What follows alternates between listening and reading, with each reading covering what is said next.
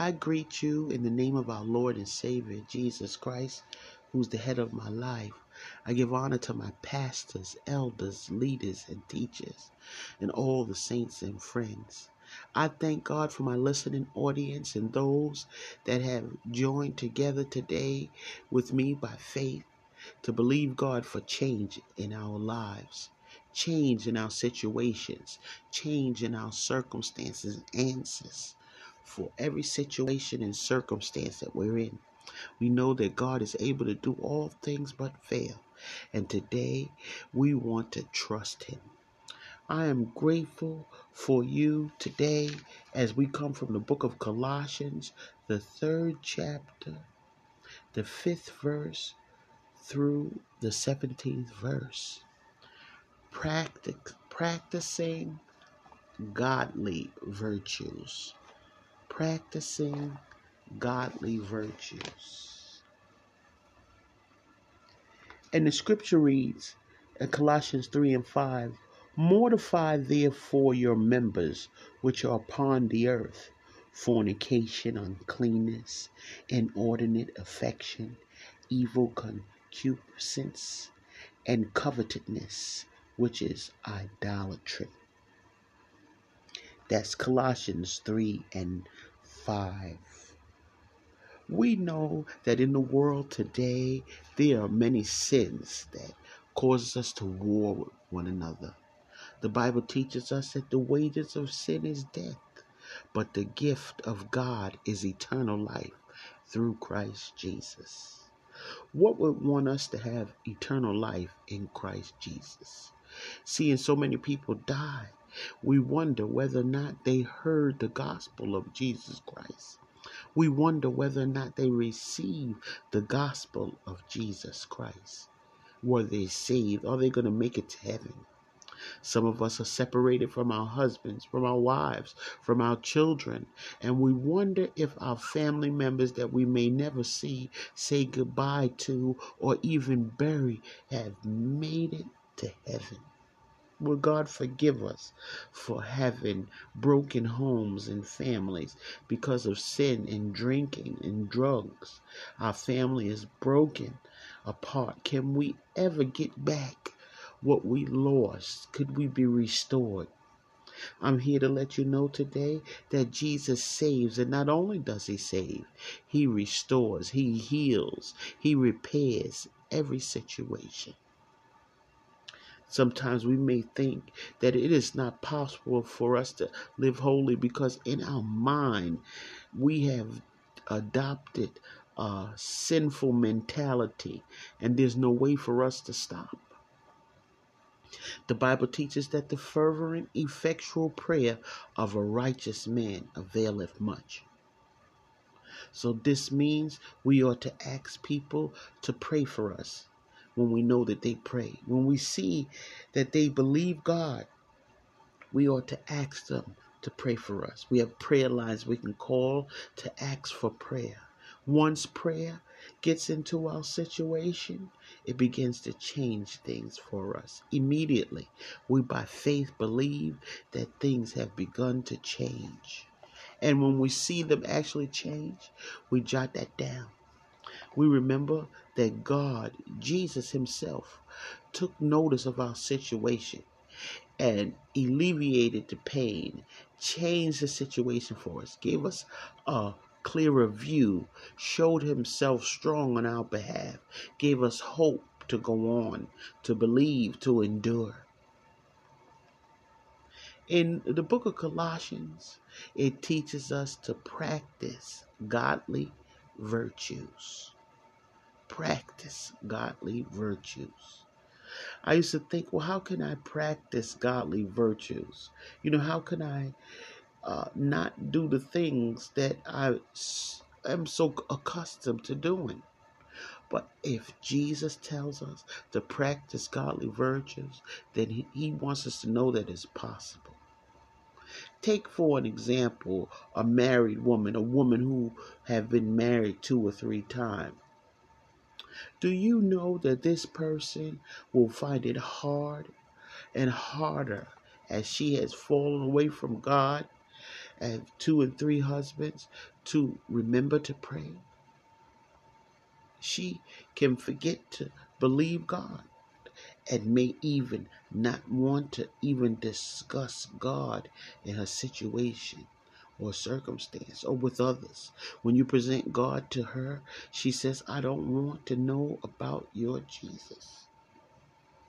Perhaps you got a hold of her second husband or third husband who doesn't believe in God either, and for some reason entered into sexual sin with him and that person, and now you are finding it hard to believe God. We ought to practice godly virtues. The Apostle Paul didn't found the church of Colossae. But when he went to the church of Colossae, it was important for him to recognize people practicing godly virtues. It was important for him to address sin. Because if they can keep sin out of the church and out of their situations and circumstance, he can keep people coming to hurt them and put them in prison for no reason, and stopping their teaching and learning and believing in God. Paul exhorted them to seek those things which are above, while coming to Christ provides us with spiritual resources to live a Christian life, a holy life. It's not automatic. We are to practice godly virtues. Not lying, but still fornicating is not helping the situation. It's actually increasing the situation. Well, if we don't want to lie anymore, what we do is we practice the truth. We read books on telling the truth. We listen to things that teaches us to tell the truth, that is telling the truth to us. Do you know if you listen to false teaching long enough, you'll begin to compromise? You'll see yourself lying, and you see yourself lying and not even feeling condemned about it. But if you come in contact with the Word of God and the truth and true preachers who are preaching the truth, so that you can see what the world is, not to condemn, because the book of St. John 3:17 reads, for God sent not his son into the world to condemn the world, but that the world through him might be saved. Your ears will begin to clear up. Your heart will begin to heal, your mind, and you will find yourself speaking the truth even if it hurts. Speaking the truth even if it means you feel that you will lack something, and you know that God is pleased because you actually executed and was able to be truthful. Whenever you fall back in sin, continue to pray and ask God to strengthen you so that you will never tell a lie again, that you will be more prone to tell the truth. And God and Jesus himself will step in and fix it for you so that you can tell the truth. And people will respect your honesty. The truth is nothing to argue about. It stands for itself. The Bible declares, ye shall know the truth, and the truth shall make you free. So we are practicing godly virtues. When we do this, we notice that prosperity comes our way. People may want to give us stuff. Not that we're begging. We're not begging anymore, but friends and families return. Checks come in the mail. Things happen because we are practicing godly principles. When we get together with the other saints, we find that we have more people who want to interact with us because we are practicing godly principles. So the word mortify in the book of Colossians,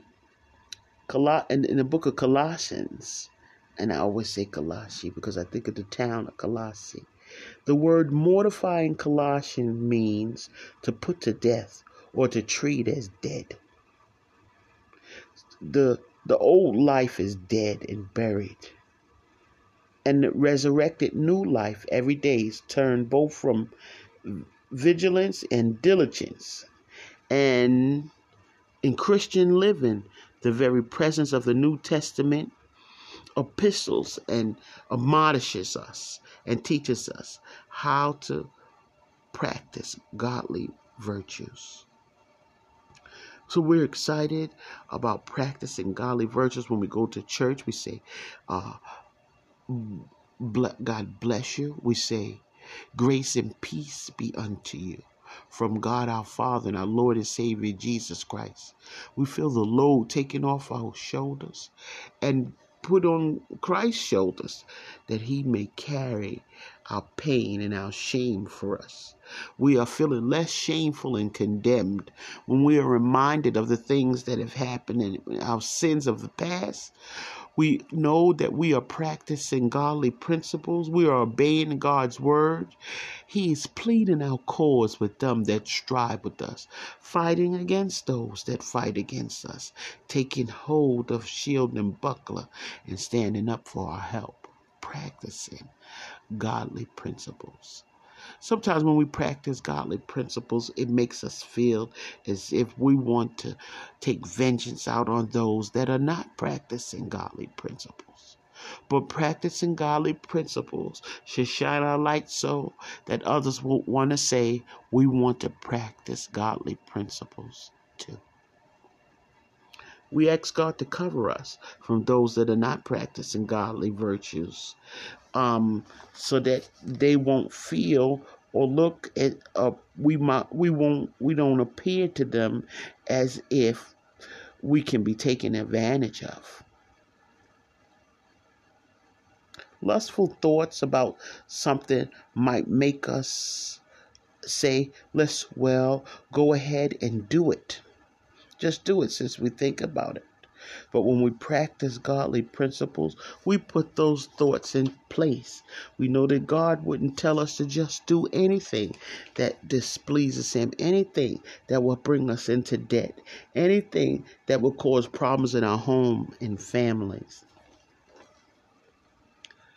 The book of Colossians, the 3rd chapter and the 6th verse reads, "For which things' sake the wrath of God cometh on the children of disobedience." The wrath of God. We see war going on in different nations and people fighting against one another, and we wonder what the problem is. It's the wrath of God coming on the children of disobedience.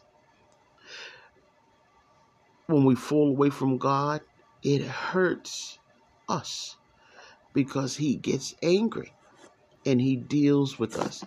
Oh, God doesn't see us hurt with bullets in us, no. But he will stop the war from coming up again and stop the devil from dragging us to hell. The 7th verse reads, the Colossians 3 and 7 reads, "In which ye also walked sometime when you lived in them, but now ye also put off all these: anger, wrath, malice, blasphemy, filthy communication out of your mouth. Lie not one to another, seeing that ye have put off the old man with old deeds." I'm here to let you know today that Christ died so that we can put off the old man. Jesus died so that we can put on a new man. Jesus died so that we could be set free and delivered. Jesus died so that we can have a change of mind and heart. Jesus died so our loved ones will be saved and delivered and set free. Jesus died so that we could have judges to deal with our situation in a righteous way. Jesus died so that we could have police officers watch us so people don't break in our doors. Jesus died so we don't have HIV. Jesus died so we don't have gonorrhea and syphilis. Jesus died so that we could find cures for coronavirus. Jesus died and rose again from the grave on the third day, that we may rise again, rise out of our situation, rise out of our circumstances, rise out of our adulteries, rise out of our polygamy, having formed 5 husbands, rise out of our doubt and unbelief, rise out of being ashamed of our life and sin. I'm here to let you know today you can receive Jesus Christ into your heart as your Lord and personal Savior. The moment you receive him into your life as your Lord and personal Savior, he will come in and change your life. He will come in and move you and your situation and circumstance. Heaven moves on your behalf. The Bible says the angels of heaven rejoice over one soul that gives their life to the Lord, that is saved, that is set free and delivered. Today you can say and repeat with me, Lord Jesus, I am a sinner and I want to be saved. Come into my heart. Come into my life. I want to be born again. I receive you as the only way to be saved, Jesus. I receive you as the only Savior. I reject all false doctrines and receive you as my Lord and Savior. Now, Lord, come into my heart. Now, Lord, come into my life. Now, Lord, come into my heart. Now, Lord, come into my circumstances. And I believe that because you died and rose again, I am saved. And I am saved today. I thank you for my miracle. I thank you for my deliverance. I thank you for doing it for me. In Jesus' name I pray. Amen and amen. May the Lord add a blessing to the reading of his most holy word. Grace and peace be unto you from God our Father and our Lord and Savior Jesus Christ. We give honor to God, our pastors, elders, leaders, and teachers. We give honor to all the saints and friends. We are thankful for all that God has called you to do in ministry. We are grateful for your prayers. For the fervent, effectual prayers of righteous men availeth much. We ask that God will continue to close all doors the enemy is using to infiltrate. And we are grateful for all the different men and women that God has called into ministry all over the world. And as little as they do or as much as they do for the Lord is appreciated. And how much we appreciate it, we can imagine just how much more God appreciates each and every thoughtful sacrifice unto the Lord and for the Lord Jesus. We are thankful that you have joined us today by way of podcast to hear this lesson about Micah and what God is doing for the children of Israel. And it'll be a brief lesson, and we will continue it later. But the lesson comes from the book of Micah, the 7th chapter, and 18th verse. Micah 17 and 18 reads, God retaineth not his anger forever, because he delighteth in mercy. Micah 7 and 18. Dear Heavenly Father, we thank you and praise you for the miracles, signs, and wonders that will follow this lesson, because you promised to confirm your word with miracles, signs, and wonders. We thank you for the lives that will be changed, or the hearts that will be changed, and people who will make a decision to serve you exclusively because they invite you into their hearts, that you will hold the highest place of honor. We ask that you chase away the enemy forces, the thief, the robber, that would come to kill and steal and destroy. And even when we are at the lowest point, we ask that you confirm that you are with us. Greater is he that is with us than he that is in the world. We ask that you touch our judges and police officers.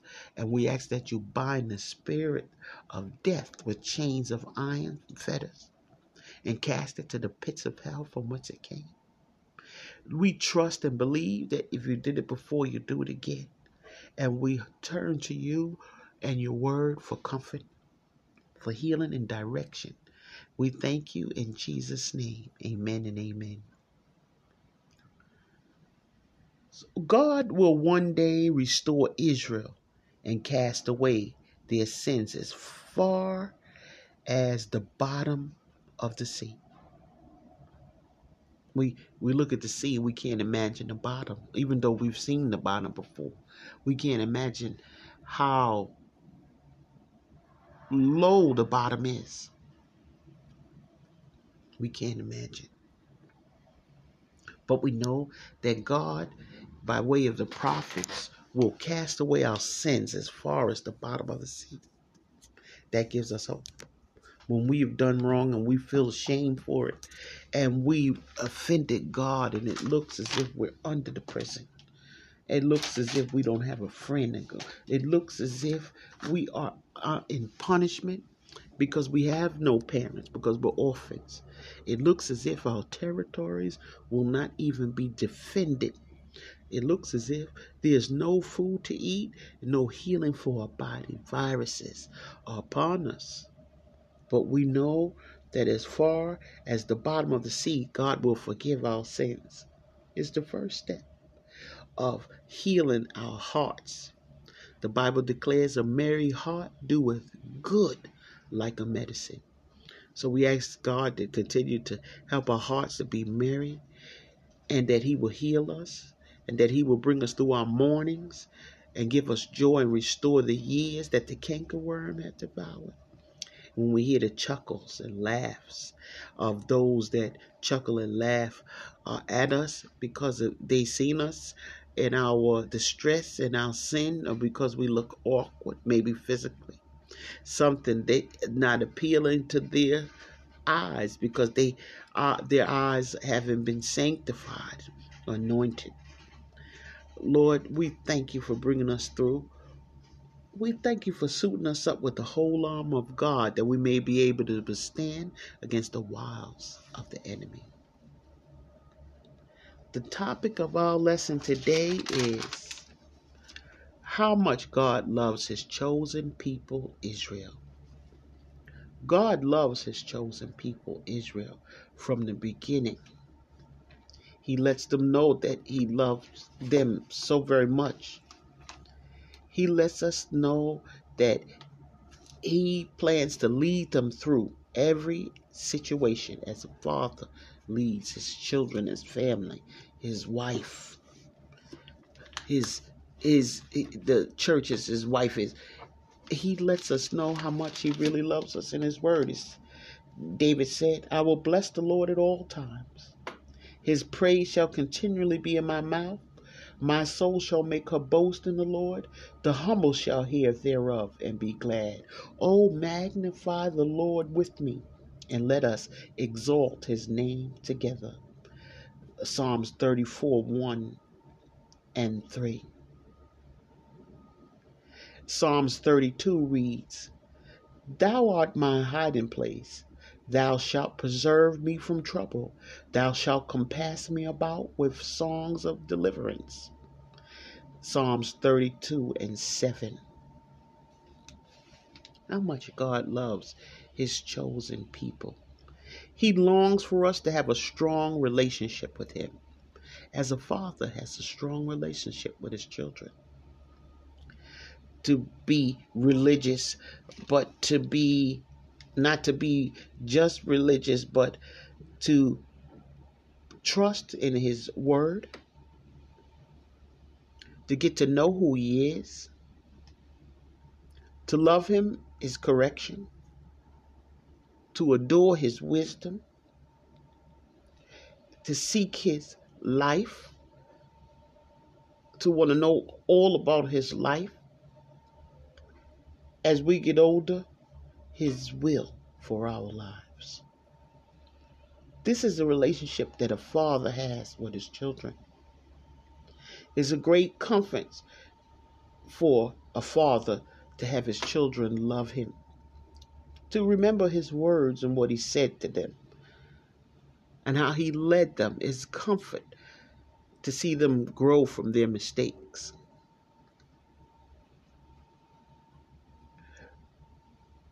God was displeased with Israel's behavior, and God, like a father, reminded that, like loving parents, they will be disciplined as rebellious children. They will be rebuked and disciplined. Most parents like to just cuddle with their children, love them, and enjoy the fact that they are precious. But God, he cuddles with us, he comforts us, he holds us, he acknowledges us as we acknowledge him. Like a father acknowledges their children as they acknowledge him, and everywhere he goes, he acknowledges them, and everywhere they go, they acknowledge him. God loves his chosen people, Israel. The Lord had chosen Micah to be a prophet for his people, Israel, who received the spoken word messages from God that they were given to the people. God's revelation was recorded. When you have a father and the father loves his children, every time he takes pictures, or every time he puts money on life insurance policies, every time he writes a story and remembers their names, a family reunion, this is similar to how God remembers and records scripture and records history with his chosen people. Micah prayed that God would treat his people as shepherd would. A shepherd uses his staff to direct his flock where they will find good pasture. The staff also disciplines the sheep that stray from the flock. Sometimes we stray from God and we're disciplined and we are all alone. But God used a shepherd to come and discipline his flock so that the flock will stay together, so that they would know this is the flock of God. This is the place where you ought to be. Like a father disciplines his children, says, you are loved in this place. You are fed in this place. You are nurtured in this place. We know a lot of times the parents had a hard time nurturing their children, didn't feel connected. So it's important for God's children to feel connected, and God understands and knows. The Bible says in Psalms 34:8, oh, taste and see that the Lord is good. Blessed is the man that trusts in him. Oh, fear the Lord, you ye his saints, for there is no want to them that fear him. The young lions do lack and suffer hunger, but they that seek the Lord shall not want any good thing. Come, ye children, hearken unto me, and I will teach you the fear of the Lord. We ask that God continue to show us how God loves his chosen people, Israel, that we will see just how intimate their relationship is, was with their God, how he led them through the wilderness, how he parted the seas and led them through on dry ground. They were able to hear his voice, to remember his word, everywhere they went, to acknowledge that they are a part of a nation, Israel, who are loved and disciplined by God, but who on this journey will go on for all the world to see who God is, who Israel is. The land of Israel is a very small portion of land surrounded by huge nations. On the world map, Israel looks very small, yet this nation is the most important nation in the world. People who hate the Jews cannot be helped being as astounded that, in spite of the terrible persecution they endured, they are still powerful. Their nation preservation for thousands of years proved that they are God's chosen people. His promises to them will never fail. This encourages us as we go on to learn about God in the scriptures. As we go on to hear the children of Israel remember their Father God, leading them through every situation, in all circumstance, all circumstances. We are so grateful to God. And the Lord spake unto Moses, saying, speak unto Aaron and to his sons, that they separate themselves from the holy things of the children of Israel, and that they profane not my holy name in those things which they hallow unto me. I am the Lord. I am the Lord. Say unto them, whosoever he be of all your seed among your generations that goeth unto the holy things which the children of Israel hallow unto the Lord, having uncleanness upon him, that soul shall be cut off from my presence. I am the Lord. He continues to teach Israel that he is in control in the good and in the bad, and there are consequences when handling your Father. There are consequences when handling your Father's word. There are consequences when handling your Father's instruction. God loves his chosen people, Israel. Today is the day of salvation. This is the day that the Lord has made, and we will rejoice and be glad in it. We trust the word of God. We trust that God is still with his people. We receive Jesus as our Lord and personal Savior, because the scriptures brought us to the point to see the life, death, burial, resurrection of Jesus Christ. We receive him into our hearts as our Lord and personal Savior, the only way, our sacrifice for us to be saved and for us to be engrafted in, and for us our sins to be blotted out. And we are grateful that God loves his chosen people, Israel. We ask that you continue to study to show thyself approved unto God, workmen that needeth not to be ashamed, rightly dividing the word of truth. May the Lord continue to bless you.